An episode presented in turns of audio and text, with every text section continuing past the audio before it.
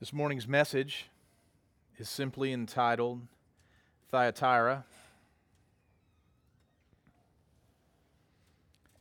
and we are going to be in Revelation chapter 2, verses 18 through 29. Now, this morning's message is going to be a little bit different. We're not going to have any points. We're not going to have any subsets or anything like that. This morning, we're just going to walk through the passage. And the reason we're doing that this morning is because the discourse to, or the message to Thyatira is very similar. The situation was very similar to that of our previous church in Pergamum. And so I didn't want to make the same points. I didn't want to have sort of the same repetition. So what I want to do this morning is I want to emphasize a few different things as we study the Word this morning. I'm going to go ahead and read the entire passage for us, and then we're going to just start breaking it down bit by bit and talking about a few things. And the few things that I want us to talk about, or I want you to notice this morning that we haven't necessarily pulled out, is number one, I want you to notice the descriptors of Christ that are mentioned. The descriptors of Christ. That's the first thing I want you to notice. Number two, I want you to notice this morning the level or the distinct description of the immorality or the sin that is being accomplished by some in the church, and how important it is to Christ that the church practice holiness. That the church practice holiness. And then thirdly, I want us to recognize the situation that the church is in and how that correlates with other churches and how that relates to our own situation that we are in. And so we're going to walk through those this morning briefly. So if you would join me in reading, we're going to be in chapter 2, verse 13 through 29, if you want to follow along in your own Bibles, or if you want to follow along on the screen. And to the angel of the church in Thyatira write the words of the Son of God, who has eyes like flames of fire, and whose feet are like burnished bronze. I know your works, your love, and faith, and service, and patient endurance, and that your latter works exceed the first. But I have this against you, that you tolerate that woman Jezebel, who calls herself a prophetess and is teaching and seducing my servants to practice sexual immorality and to eat food sacrificed to idols. I gave her time to repent, but she refuses to repent of her sexual immorality. Behold, I will throw her onto a sickbed, and those who commit adultery with her I will throw into great tribulation, unless they repent of her works, and I will strike her children dead. And all the churches will know that I am he who searches mind and heart, and I will give to each of you according to your works. But to the rest of you in Thyatira who do not hold this teaching, who have not learned what some call the deep things of Satan, to you I say, I do not lay on you any other burden, only hold fast what you have until I come. The one who conquers and who keeps my works until the end, to him I will give authority over the nations, and he will rule with him with a rod of iron, as with earthen pots are broken. As when earthen pots are broken in pieces, even as I myself have received authority from the Father.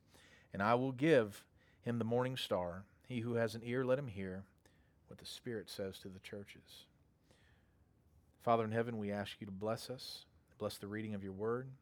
We ask you to show us mercy this morning as we try to pull apart and tease apart the Scripture, tease out the different elements, Father, that you would have for us that would help us to grow in conformity to your will. And it's in Christ's name we pray. Amen. The city of Thyatira is a little bit different than those other cities like Ephesus and Pergamum. It was not nearly as prominent as those other cities. The commerce was not as great. There wasn't as much influence. And we don't hear as much about the pagan behaviors and those sorts of things that were prevalent in the other cities. What we do know, though, is that it had a bustling industry. that there was a lot of manufacturing that was occurring in that city. There were a lot of skills and trades that were being accomplished, and there was a lot of teaching of those skills and trades. And one of the things that was evident is that if you followed Christ, and if Christ was your portion, then it made it very difficult for you to participate in the trades that were being accomplished at that site. And if you couldn't participate in those trades, then you could not thrive. You couldn't live. You wouldn't be able to feed your family. You wouldn't be able to survive in that city. You would be destitute in a sense. And so imagine in our day, in our culture, that if you profess Christ, and more importantly, because Jesus talks about this morning, about the deeds. Not that you just profess Christ, but you follow Christ and you embody the deeds of Christ. You act like a believer. You believe the things that Christ teaches. You believe the Bible, and you don't just believe it, but that you live it out. So you call sin, sin.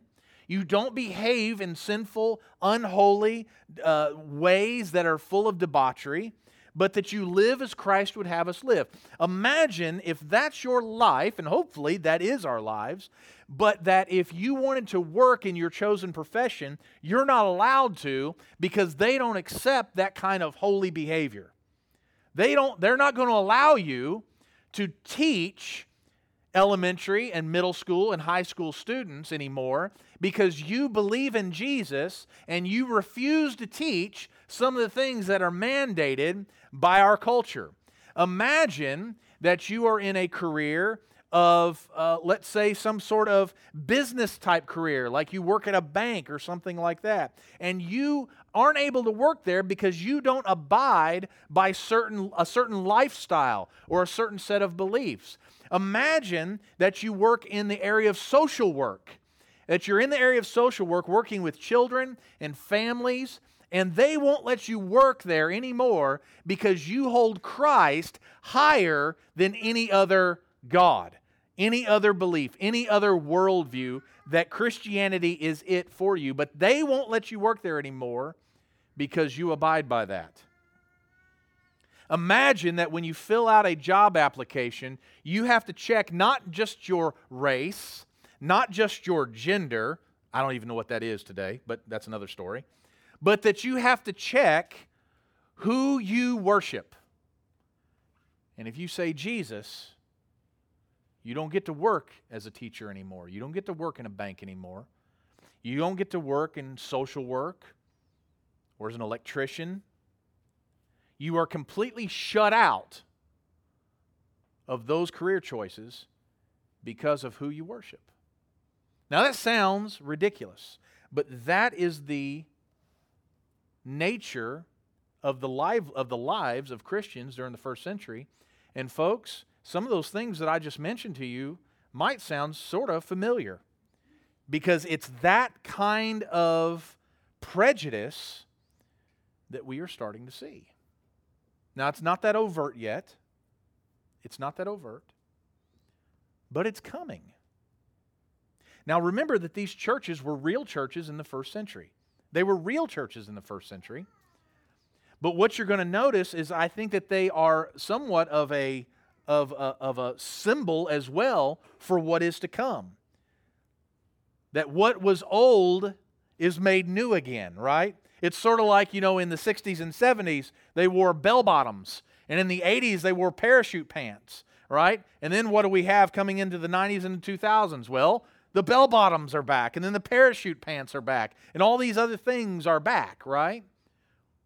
Well, it's the same thing in our culture as well. The old is then made new again.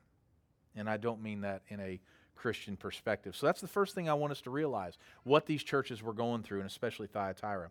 But Jesus tells the angel, to tell John to write to the angel of the church of Thyatira this. He said, the words of the Son of God, who has eyes like a flame of fire, and whose feet are burnished bronze. What does that mean? We could say two things about that. Number one, Christ sees everything. I believe we've said this before, and I think it bears witness again, is that if you are being maligned for your faith in Christ, if you are being persecuted, if you are being held back because you trust Jesus over all the ways of the world, if Christ is your portion, and yet the world holds that against you, while you are being maligned, Christ sees you. It is not going unnoticed. It may go unnoticed throughout the rest of the world. Nobody else may appreciate, may love, may hold dear what you hold dear, but Christ sees you. Keep pressing on.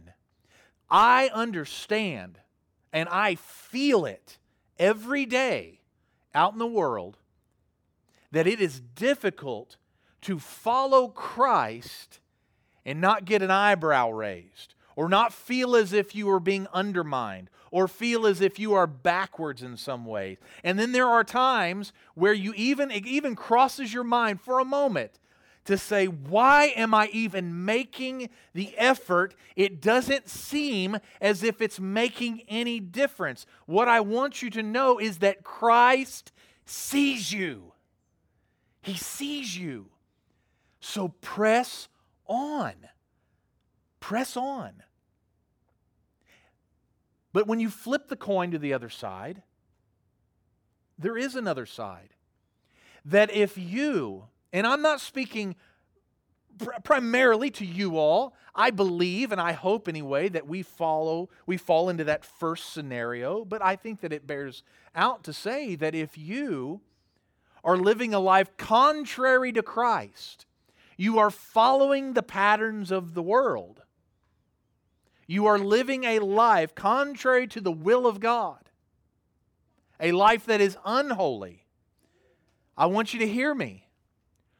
Christ sees you. He sees you.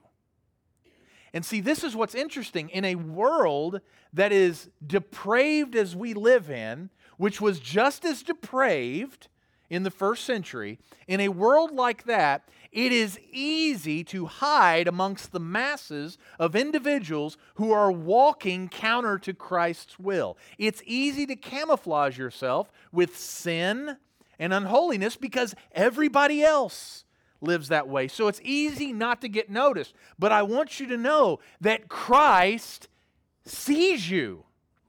You cannot hide from His piercing eyes.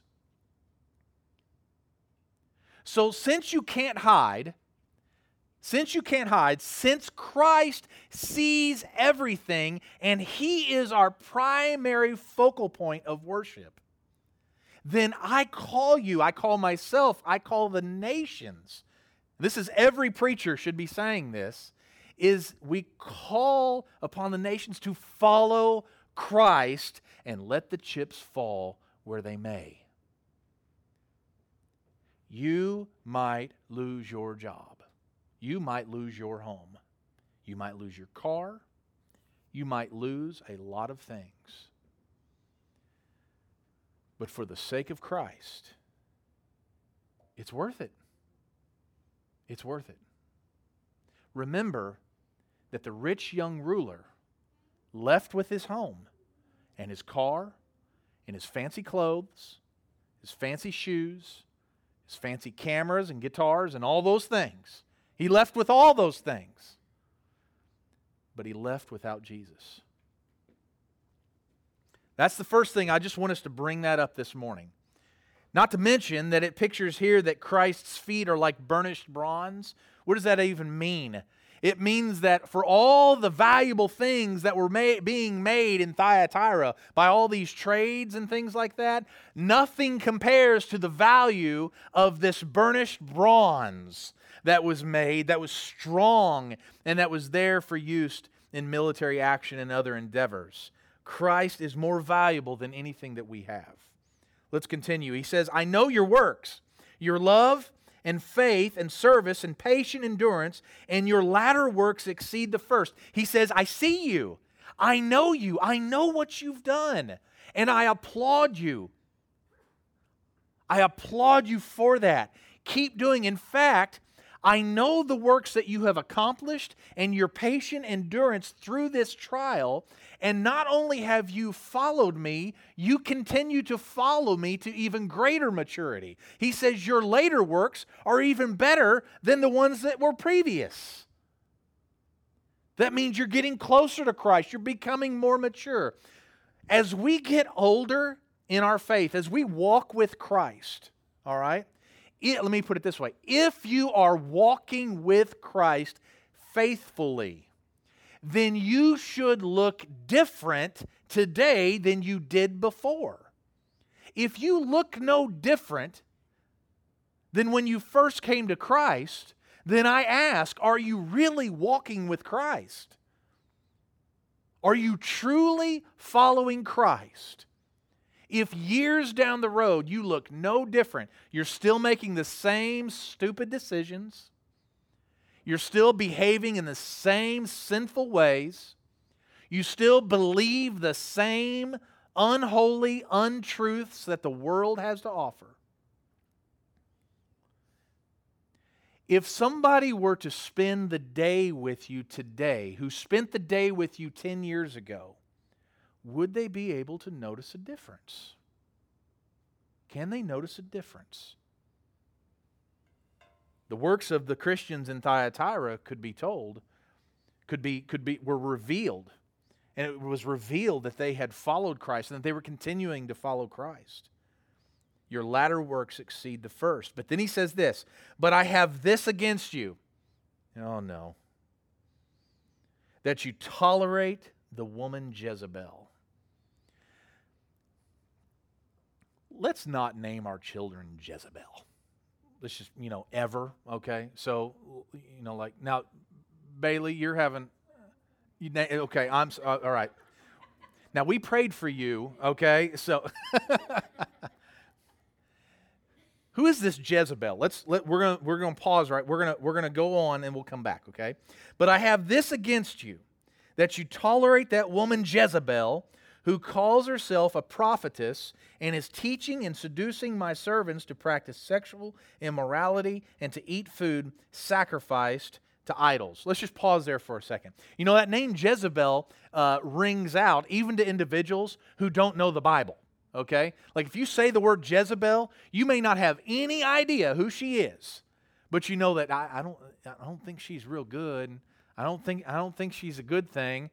Like if you call somebody who knows nothing of the Bible, you call her a Jezebel or him a Jezebel today, they're not going to like that. Okay? Now who is Jezebel? Jezebel was the wife of Ahab, and what was she doing? She was leading the Israelites. If we go back to the book of Kings, if we go back there and look, we'd see that Jezebel was trying to lead the Israelites or trying to influence the Israelites into greater immorality, into idolatry with food, eating meats that were committed to idols, and also trying to seduce them or to lead them into sexual perversion and sexual sin. That's what was happening. Now, if you remember Pergamum, they were also dealing with food sacrificed to idols. They were also dealing with sexual perversion. But here we have this individual that Jesus points out is a prophetess and calls her a Jezebel, and that she is teaching and seducing my servants to practice sexual immorality and to eat foods sacrificed to idols. Now, was Jezebel in this text a real individual? Now, there are two ways to look at this, and either way, in either case, we're going to be all right, depending on which camp you fall in, okay? In one camp, we could say that there really was a woman in the church of Thyatira named Jezebel who was seducing individuals in the church, leading them to greater immorality, sexual sin, and idolatry, okay? And if you read it that way, you will still get the main point of that passage, okay? But I'm going to take it just a little bit of a different way. I don't think that they're referring to a specific individual named Jezebel. Jezebel here is a class of individuals. These are a class of individuals that are leading the people in the church astray, okay? Leading them to greater sexual immorality and leading them to choose foods sacrificed to idols. And it says here in verse 21, I gave her time to repent, but she refuses to repent of her sexual immorality. Behold, I will throw her onto a sickbed, and those who commit adultery with her I will throw into great tribulation unless they repent of her works, and I will strike her children dead. That's very violent language.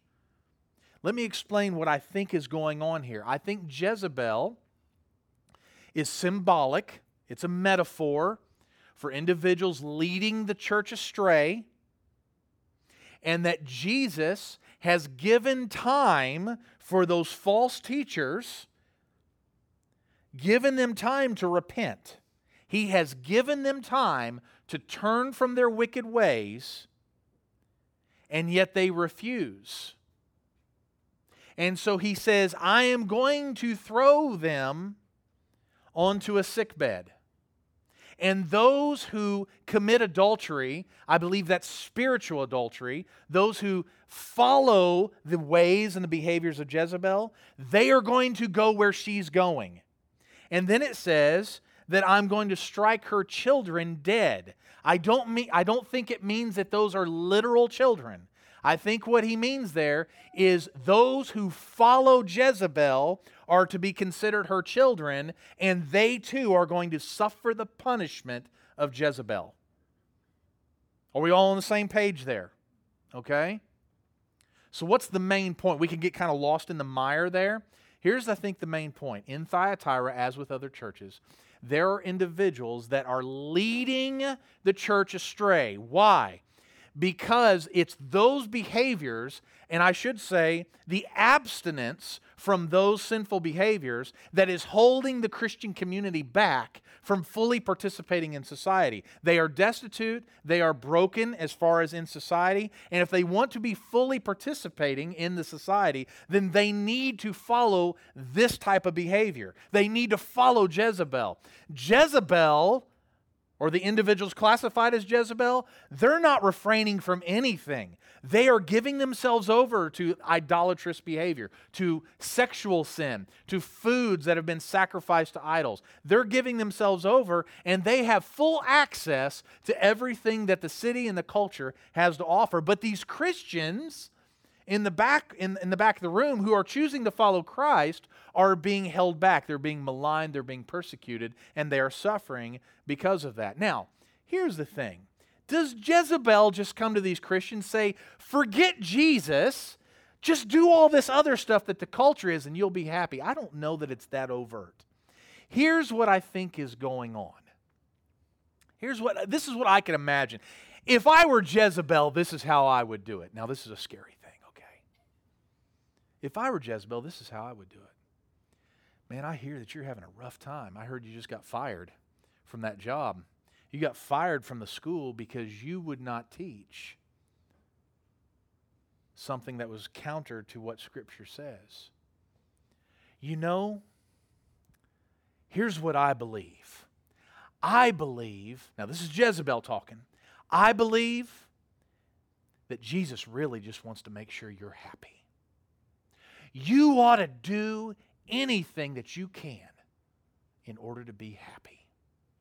So if that means that you've got to, kind of bend what you believe a little bit, if you have to compromise what you believe a little bit, so that you don't look such like a stick in the mud so you can be happy, just go on and do it. It's not that big a deal. Remember, we're not under the law anymore. Surely Jesus will forgive you. Just go on and do it. That food sacrificed to idols, eat up. It's healthy. It's good. You see that girl over there? It's all right. It's all right. It's no big deal. Yeah, I know those Christian people call it fornication, but give into it. It makes you feel good. It's happy. See that guy over there? He's handsome. Go have a chat with him. Spend some time alone with him. Get to know him. You'll have an easier life. You'll maintain your job. You'll keep your finances. You'll succeed in this culture because of that. You see where I'm going here? It's not just turn your back on Jesus. It's chase after the world. That's the hook. The hook is always, you'll be happier if you just give in. That's what she's doing. She's trying to convince the church that happiness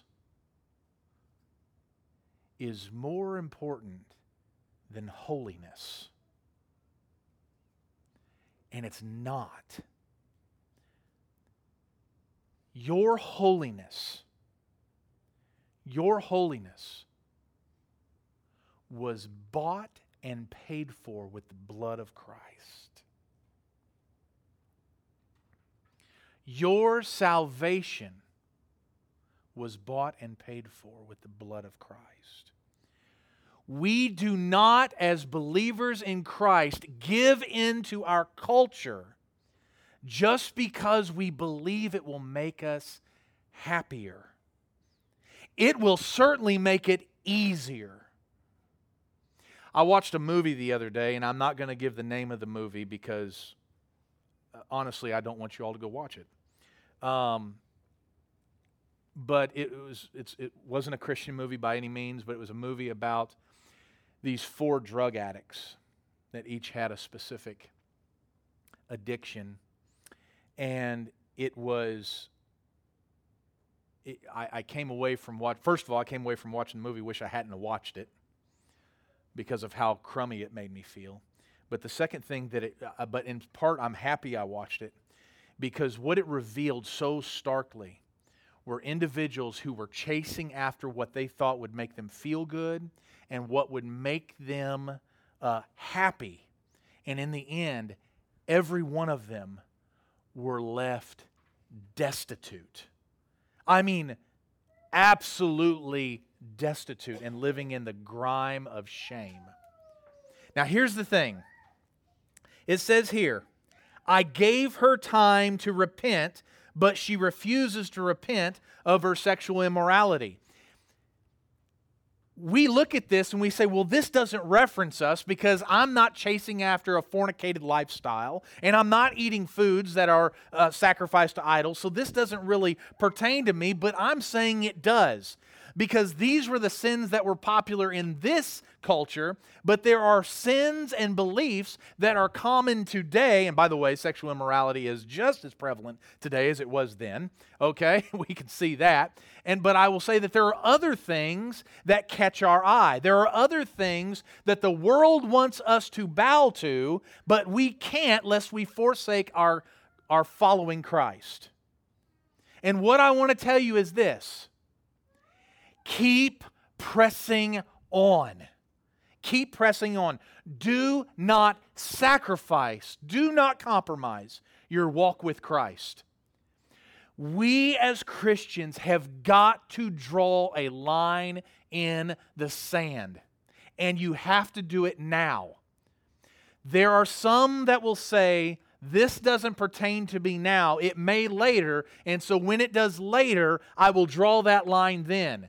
If you wait to draw the line, that line will never be drawn, or it will always be drawn past the border of which it should be. Draw the line now and say, for me and my house, we are going to serve the Lord. And I don't care what comes our way, we are not crossing that line. Draw the line now. Parents, draw the line for your children, at least while they're in your home. Draw that line. Grandparents, help your kids and your grandkids see the line in which you've drawn and say, I ain't crossing that line. I ain't crossing that line because that line, Christ is holding that line. And He's given them a chance to repent, but she refuses. Behold, verse 22, I will throw her on a sickbed, and those who commit adultery with her I will throw into great tribulation unless they repent of her works. And I will strike her children dead. Folks, we cannot chase after these idolaters. And what is idolatry? Idolatry is the behavior of putting anything in the place of Christ. Subjecting Christ to anything else. And folks, that might be sexual immorality. That might be food sacrificed to idols. That might be a relationship. That might be a child that you have. That might be one of your children. It might be a job. It could be a bank account. It could be a lot of different things. Any of these things can distract us from what we hold dear in Christ. And all the churches will know that I am who searches mind and heart, and I will give to each of you according to your works. He's speaking again to those who are following the prophetess. He says, I'm going to give to each of those according to their works. What does that mean? I thought that we weren't living by works. We were living by faith. Well, we are living by faith. But if you're not living by faith in Christ, you know what's going to happen? You're going to get judged by your works. That's what's going to happen. And I don't care how holy you think you are, if you are not in Christ, your works are not good enough to wash you clean. Only the works that were performed in Jesus are good enough to wash you clean. We have so many people that we see daily who are abiding by the ways of the world, who are following after the prophetess Jezebel, in the name it and claim it strategy of being happy.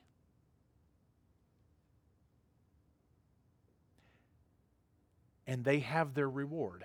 If we could say it in the words of Christ from Matthew, they have their reward. But to the rest of you in Thyatira, who do not hold this teaching, who have not learned what some call the deep things of Satan. I love that phrase. And here's why I love that phrase. We often talk about knowing the deep things of God. And that's an important thing for us to know the deep things of God. And some people are getting busy knowing the deep things of Satan. But for those who do not abide by the deep things of Satan, what does he say?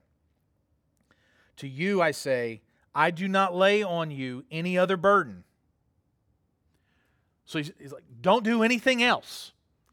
If you have not been following this Jezebel, I'm not asking you to do anything else. What do I want you to do? He says, only hold fast what you have until I come. He says, be patient and endure. Just abide. Yes, it is difficult. Yes, it is hard getting thrown under the bus. It is difficult. I remember a few years ago when I was asked to pray. I may have mentioned this, I'm not sure. I was asked to pray at a retirement party. They asked me to pray. And I'm like, okay, well, yeah, I'll pray. I'm good with that. And then they handed me a piece of paper to tell me what I was going to pray. And that prayer did not address anything about Christ, anything about God. It was a poem. Not even sure who wrote the poem because I didn't read it. I could just kind of see that it was a poem. And I kindly, not snarkily? Oh, well, we'll make that word up. Huh? Snarky. There we go, snarky. In a kind way, I handed the paper back and I said, I'm sorry, I can't do this. And they said, why? I said, because as a Christian, I can only pray according to Christ. And that's not what this does. I said, I appreciate the opportunity, but if this is what needs to be done, you need to ask somebody else to do that. They were happy to oblige. They did not throw me under the bus, but I do know that there was a little bit of an awkward feeling there. And folks, that awkwardness is only going to grow, and awkwardness is eventually, the more you follow Christ, and the more you draw that line in the sand and stand up to the world, that awkwardness is not going to remain awkwardness. It's going to grow to bitterness, and then it's going to grow to anger, and then it's going to grow to something that looks like persecution. That's what's going to happen. We know it's going to happen because it's already happening in pockets, and it's just going to be more prevalent. But Jesus says, hold fast. Don't do anything else. Only hold fast to what you have until I come. The one who conquers and who keeps my works until the end, to him I will give authority over the nations. Now, I thought Jesus was the one who had authority over the nations. You know why this is wonderful? It's wonderful because Jesus is inviting us in as his brothers and sisters in Christ to rule with him. To rule with him. And he will rule with a rod of iron as when earthen pots are broken in pieces. I'm going to jump back here to Psalm chapter 2. And I just want you to hear this real quick. This is a psalm talking about the anointed one, talking about the Davidic king that would come. And listen to this. Who do the nations rage? Why do the nations rage, and the peoples plot in vain? The kings of the earth set themselves, and the rulers take counsel together against the Lord and against his anointed, saying, let us burst their bonds apart and cast away their cords from us. He who sits in the heavens laughs. The Lord holds them in derision. Then he will speak to them in his wrath and terrify them with his fury, saying, as for me, I have set my King, Jesus, on Zion, my holy hill. He says, I will tell of the decree. The Lord said to me, you are my son, today I have begotten you. Ask of me, and I will make the nations your heritage, and the ends of the earth your possession. You shall break them with a rod of iron, and dash them in pieces like a potter's vessel. Now therefore, O kings, be wise, be warned, O rulers of the earth. Serve the Lord with fear, and rejoice in trembling. Kiss the Son, let he be angry, and you perish in the way, for his wrath is quickly kindled. Blessed are all who take refuge in him. Folks, that will be us with Christ, ruling and reigning. Now, that does not mean that we are equal with Christ. Don't take it that far. What I mean is that Christ is inviting us in. And for all the nations, all the peoples that malign us now, they will be crushed with a rod of iron like a potter's clay.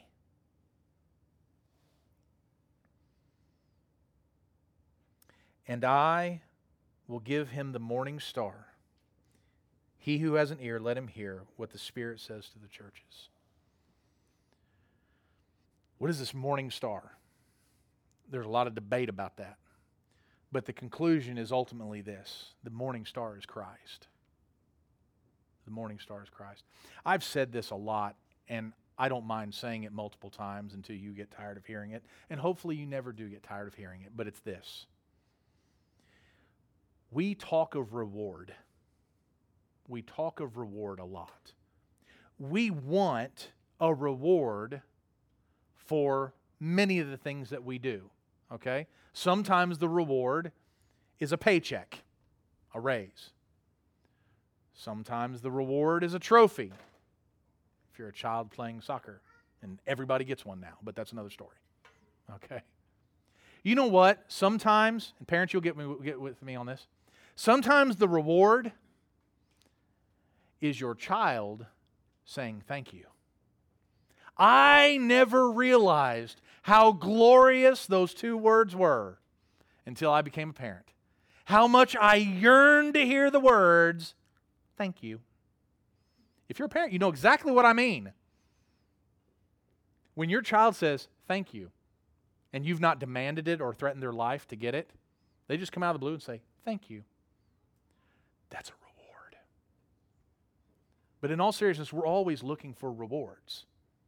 I want to tell you this.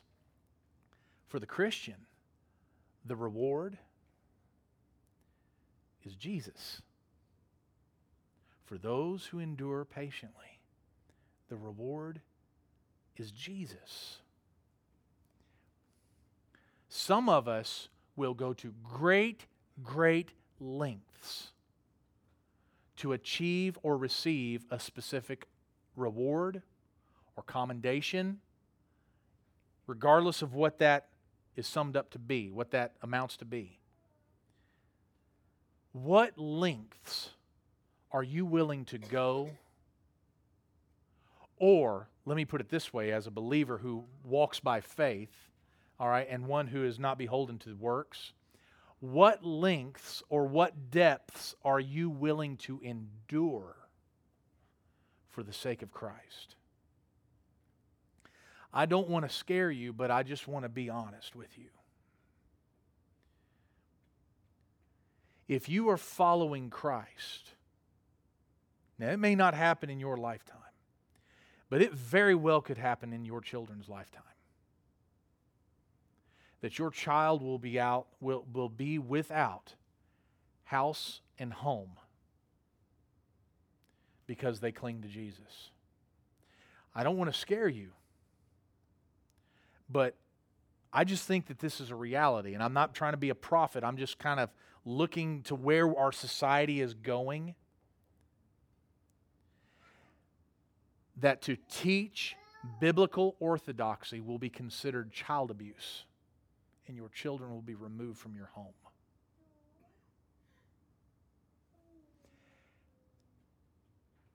And here's the hard part. We have to be willing to continue to teach biblical orthodoxy. So you may say, this is not approaching us right now in our lives, where we're at right now, but it may approach your children or your grandchildren or your grandchildren's children's whatever, okay? It may approach them. They may have to deal with them. So this is what I want to ask. Are you preparing your children and your grandchildren to deal with the onslaught of the world? Are you teaching them to draw a line in the sand so that they will be faithful to Christ when the world comes calling? We talk about national debt, and sometimes, and I'll just admit, like national debt, I'm like, it's not going to affect me. It might affect my kids or something like that. It's not going to affect me, right? That's not the way Christians look at the life of faith. It is our duty to prepare our children, to prepare our grandchildren, to prepare our friends and our neighbors for what is to come. Because what we see in Thyatira was real, and we are going to see it again, and we're already seeing it. Are we preparing those around us to be able to handle the onslaught? We better be preparing, or they will be unprepared, and they won't draw a line in the sand, and they will cross it. They will cross it. And I'm just going to be honest. My prayer, I'm just going to tell you, I think this might be one of the reasons why Paul was so adamant in hoping that Christ would come in his lifetime. Folks, I am eager to see Jesus. I am eager to see Jesus, and I'm just going to tell you, it's His will. It's His will, and He knows best. But folks, if I could call it right now, if I could just say, come on, Jesus, come on, I would do it right now. Just got done seeing Jackson Browne and James Taylor. I'm ready, okay? Bucket list has been kicked. I'm good to go, okay? All joking aside, I'm ready for Christ now. I really don't want my kids to have to deal with what I believe might be coming. But they may have to, and it's my job to prepare them for that. Are we prepared for that? Are we preparing those with us for that? Because the reward is Christ. That's what we've got to get to. We've got to get to the point, as I finish up here, I just want to say this. We have got to get to the point where we can say that Christ as a reward is enough. It is enough. That Jesus is enough. And we've got to work at convincing and teaching our children that Christ is enough. Because in the end, Christ may be all that you have left. The only thing you have left.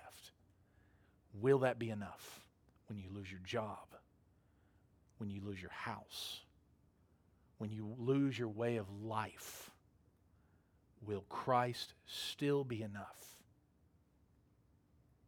If He's not, then we need to reevaluate where we stand. Think about this right now.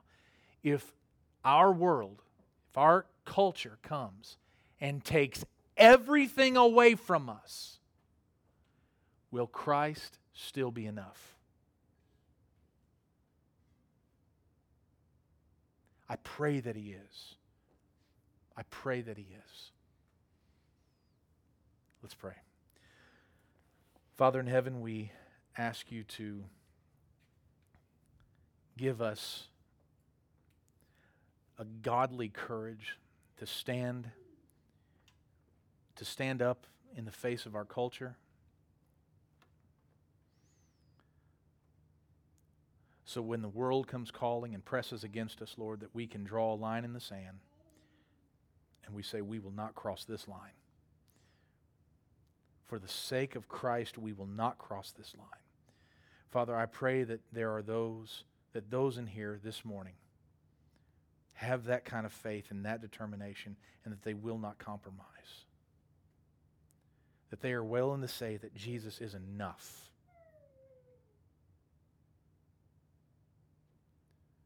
Father, I pray that if there are those in here